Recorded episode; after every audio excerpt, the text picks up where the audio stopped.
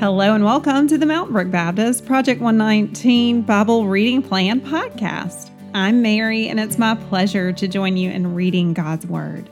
Today is Wednesday, September 20th, One Take Wednesday.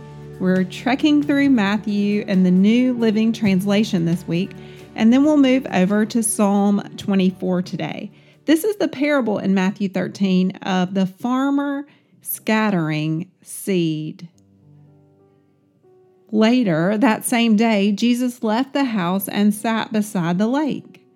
A large crowd soon gathered around him, so he got into a boat.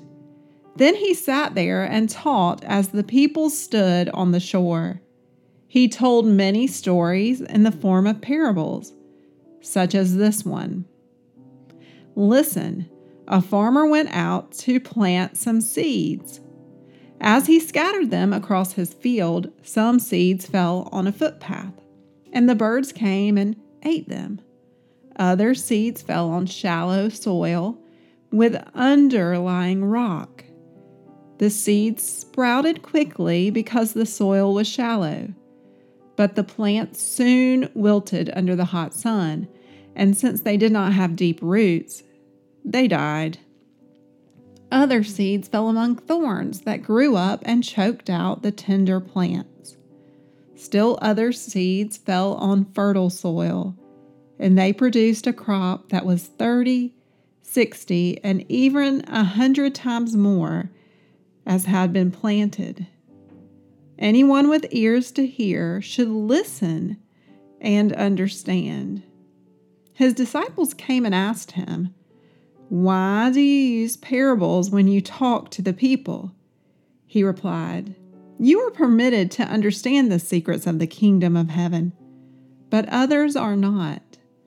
To those who listen to my teaching, more understanding will be given, and they will have an abundance of knowledge. But for those who are not listening, even what little understanding they have will be taken away from them. That is why I use these parables. For they look, but they don't really see. They hear, but they don't really listen or understand. This fulfills the prophecy of Isaiah that says, When you hear what I say, you will not understand. When you see what I do, you will not comprehend. For the hearts of these people are hardened, and their ears cannot hear and they have closed their eyes. So their eyes cannot see, and their ears cannot hear, and their hearts cannot understand, and they cannot turn to me and let me heal them. But blessed are your eyes because they see, and your ears because they hear. I tell you the truth many prophets and righteous people long to see what you see, but they didn't see it and they longed to hear what you hear, but didn't hear it. Now listen to the explanation of the parable about the farmer planting seeds. The seed that fell on the footpath represents those who hear the message about the kingdom and don't understand it.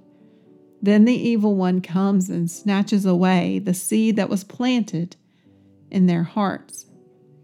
The seed on the rocky soil represents those who hear the message and immediately receive it with joy. But since they don't have deep roots, they don't last long. They fall away as soon as they have problems or are persecuted for believing God's word. The seed that fell among the thorns represents those who hear God's word, but all too quickly the message is crowded out by the worries of this life and the lure of wealth, so no fruit is produced. The seed that fell on good soil represents those who truly hear and understand God's word and produce a harvest of 30, 60, or even a hundred times as much as had been planted. Before we move on, as I was reading this passage, I thought, man, these verses could be a prayer for us. I want you to look back at verse 13. He's saying of the people who cannot understand the parables, they look, but they don't really see.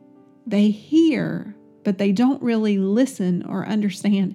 And I think that can be a problem for us as well, those who are very familiar with the scriptures and those who have sat under a lot of teaching and preaching. Help us, Lord, to be a people who really see and understand what you're talking about when you call us to a radical obedience. Help us to understand when we hear your words, to know how to translate it into our own lives.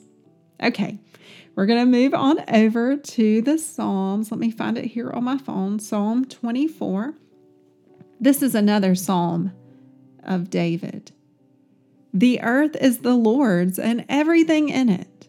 The world and all its people belong to him. For he laid the earth's foundations on the seas and built it on the ocean's depths. Who may climb the mountain of the Lord? Who may stand in his holy place? Only those whose hands are and hearts are pure, who do not worship idols and never tell lies. They will receive the Lord's blessing and have a right relationship with God their Savior. Such people may seek you and worship in your presence, O God of Jacob. Open up, ancient gates, open up, ancient doors, and let the King of glory enter. Who is the King of glory? The Lord, strong and mighty the Lord invincible in battle. Open up, ancient gates. Open up, ancient doors, and let the King of glory enter. Who is the King of glory? The Lord of heaven's armies. He is the King of glory.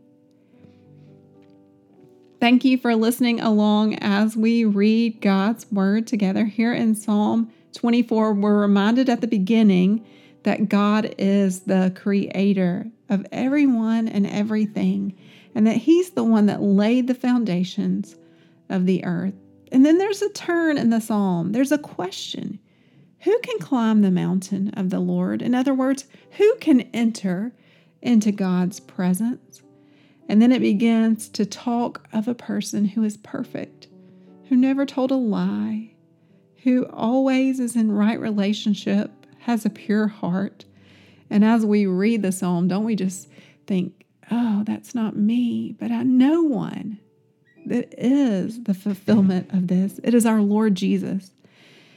And then the end of the psalm is like um, just kind of like this bursting forth of, of praise and song. And it says, Open up, ancient gates, let the King of glory enter. And we all want to shout his name, don't we? Jesus, King of glory, come, Lord Jesus, come.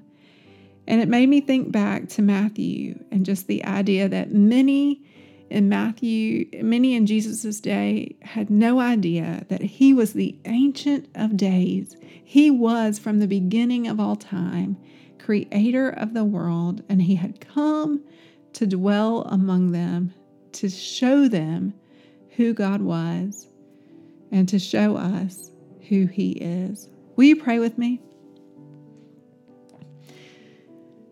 Father, I'm thankful on this day from our brothers and sisters we thank you, Lord, for your word. We ask, Lord, that you would continue to remind us today from it and be encouraged through it that you are the creator.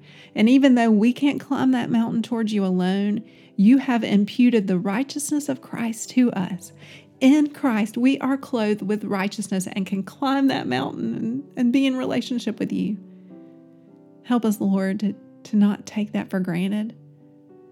Lord, we are not enough, and so we confess that to you. We ask, Lord, that you would do your transformation work in us.